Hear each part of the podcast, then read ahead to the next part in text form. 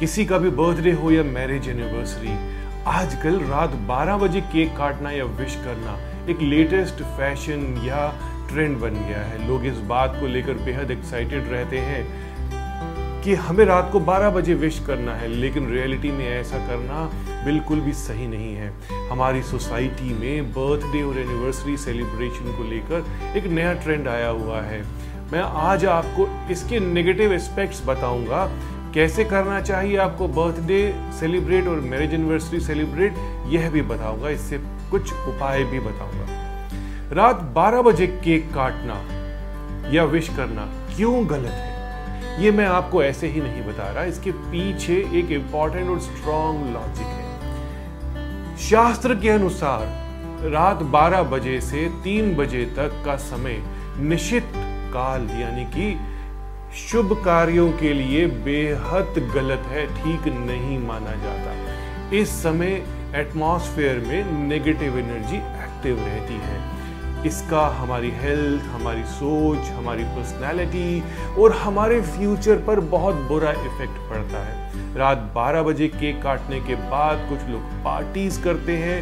Veg non veg सब तरीके का खाना खाते हैं। ऐसा करना हमारे गुड लक के लिए थोड़ा सा खतरा है।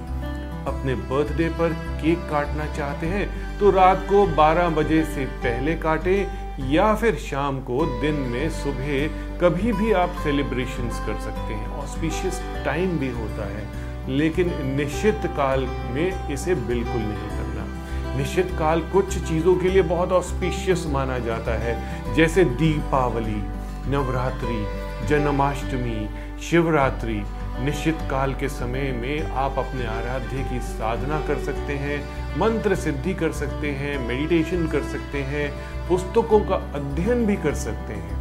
इसके अलावा शास्त्रों में निश्चित काल में शादी को भी अच्छा माना जाता है।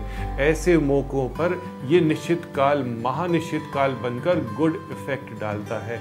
लेकिन बर्थडे सेलिब्रेशन रात के 12 बजे बिल्कुल भी ठीक नहीं माना जाता। आपका गुड लक हमेशा आपके साथ चले। आपकी लाइफ में सब कुछ स्मूथ हो।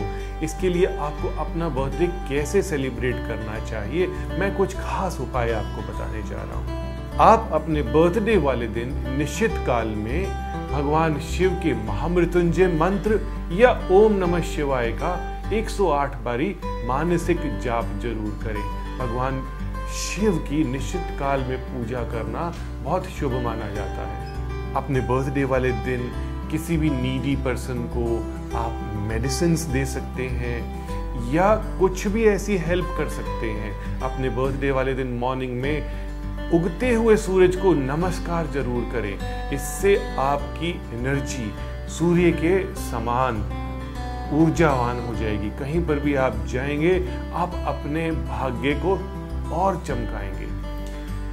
अपने बर्थडे के दिन कोई प्लांट ज़रूर लगाएँ, कोई पौधा ज़रूर लगाएँ। किसी भी पेड़ को कहीं पर भी आप लगा सकते हैं। नर्सरी में आप डोनेशन दे सकते हैं कि पेड़ लग जाए। लाइफ से टेंशन और प्रॉब्लम्स तो दूर होगी ही होगी। अगर आपके काम बनते बनते बिगड़ जाते हैं या फिर आपकी मैरिज में रुकावटें आ रही हैं तो आप अपने बर्थडे पर किसी ज़रूरतमंद को कुछ गुरु से जितने भी संबंधित दान हैं, उसे ज़रूर कीजिए पीले रंग की वस्तुएँ, पीले रंग का कपड़ा, पीले रंग का फल, यह आप ज़रूर दें, आपका भाग्य ज़रूर चमकेगा मैं विश करता हूँ, आपकी लाइफ में खुशियाँ आए ओम नमः शिवाय Subscribe now for interesting and knowledgeable videos by Dr. Puneet Chawla.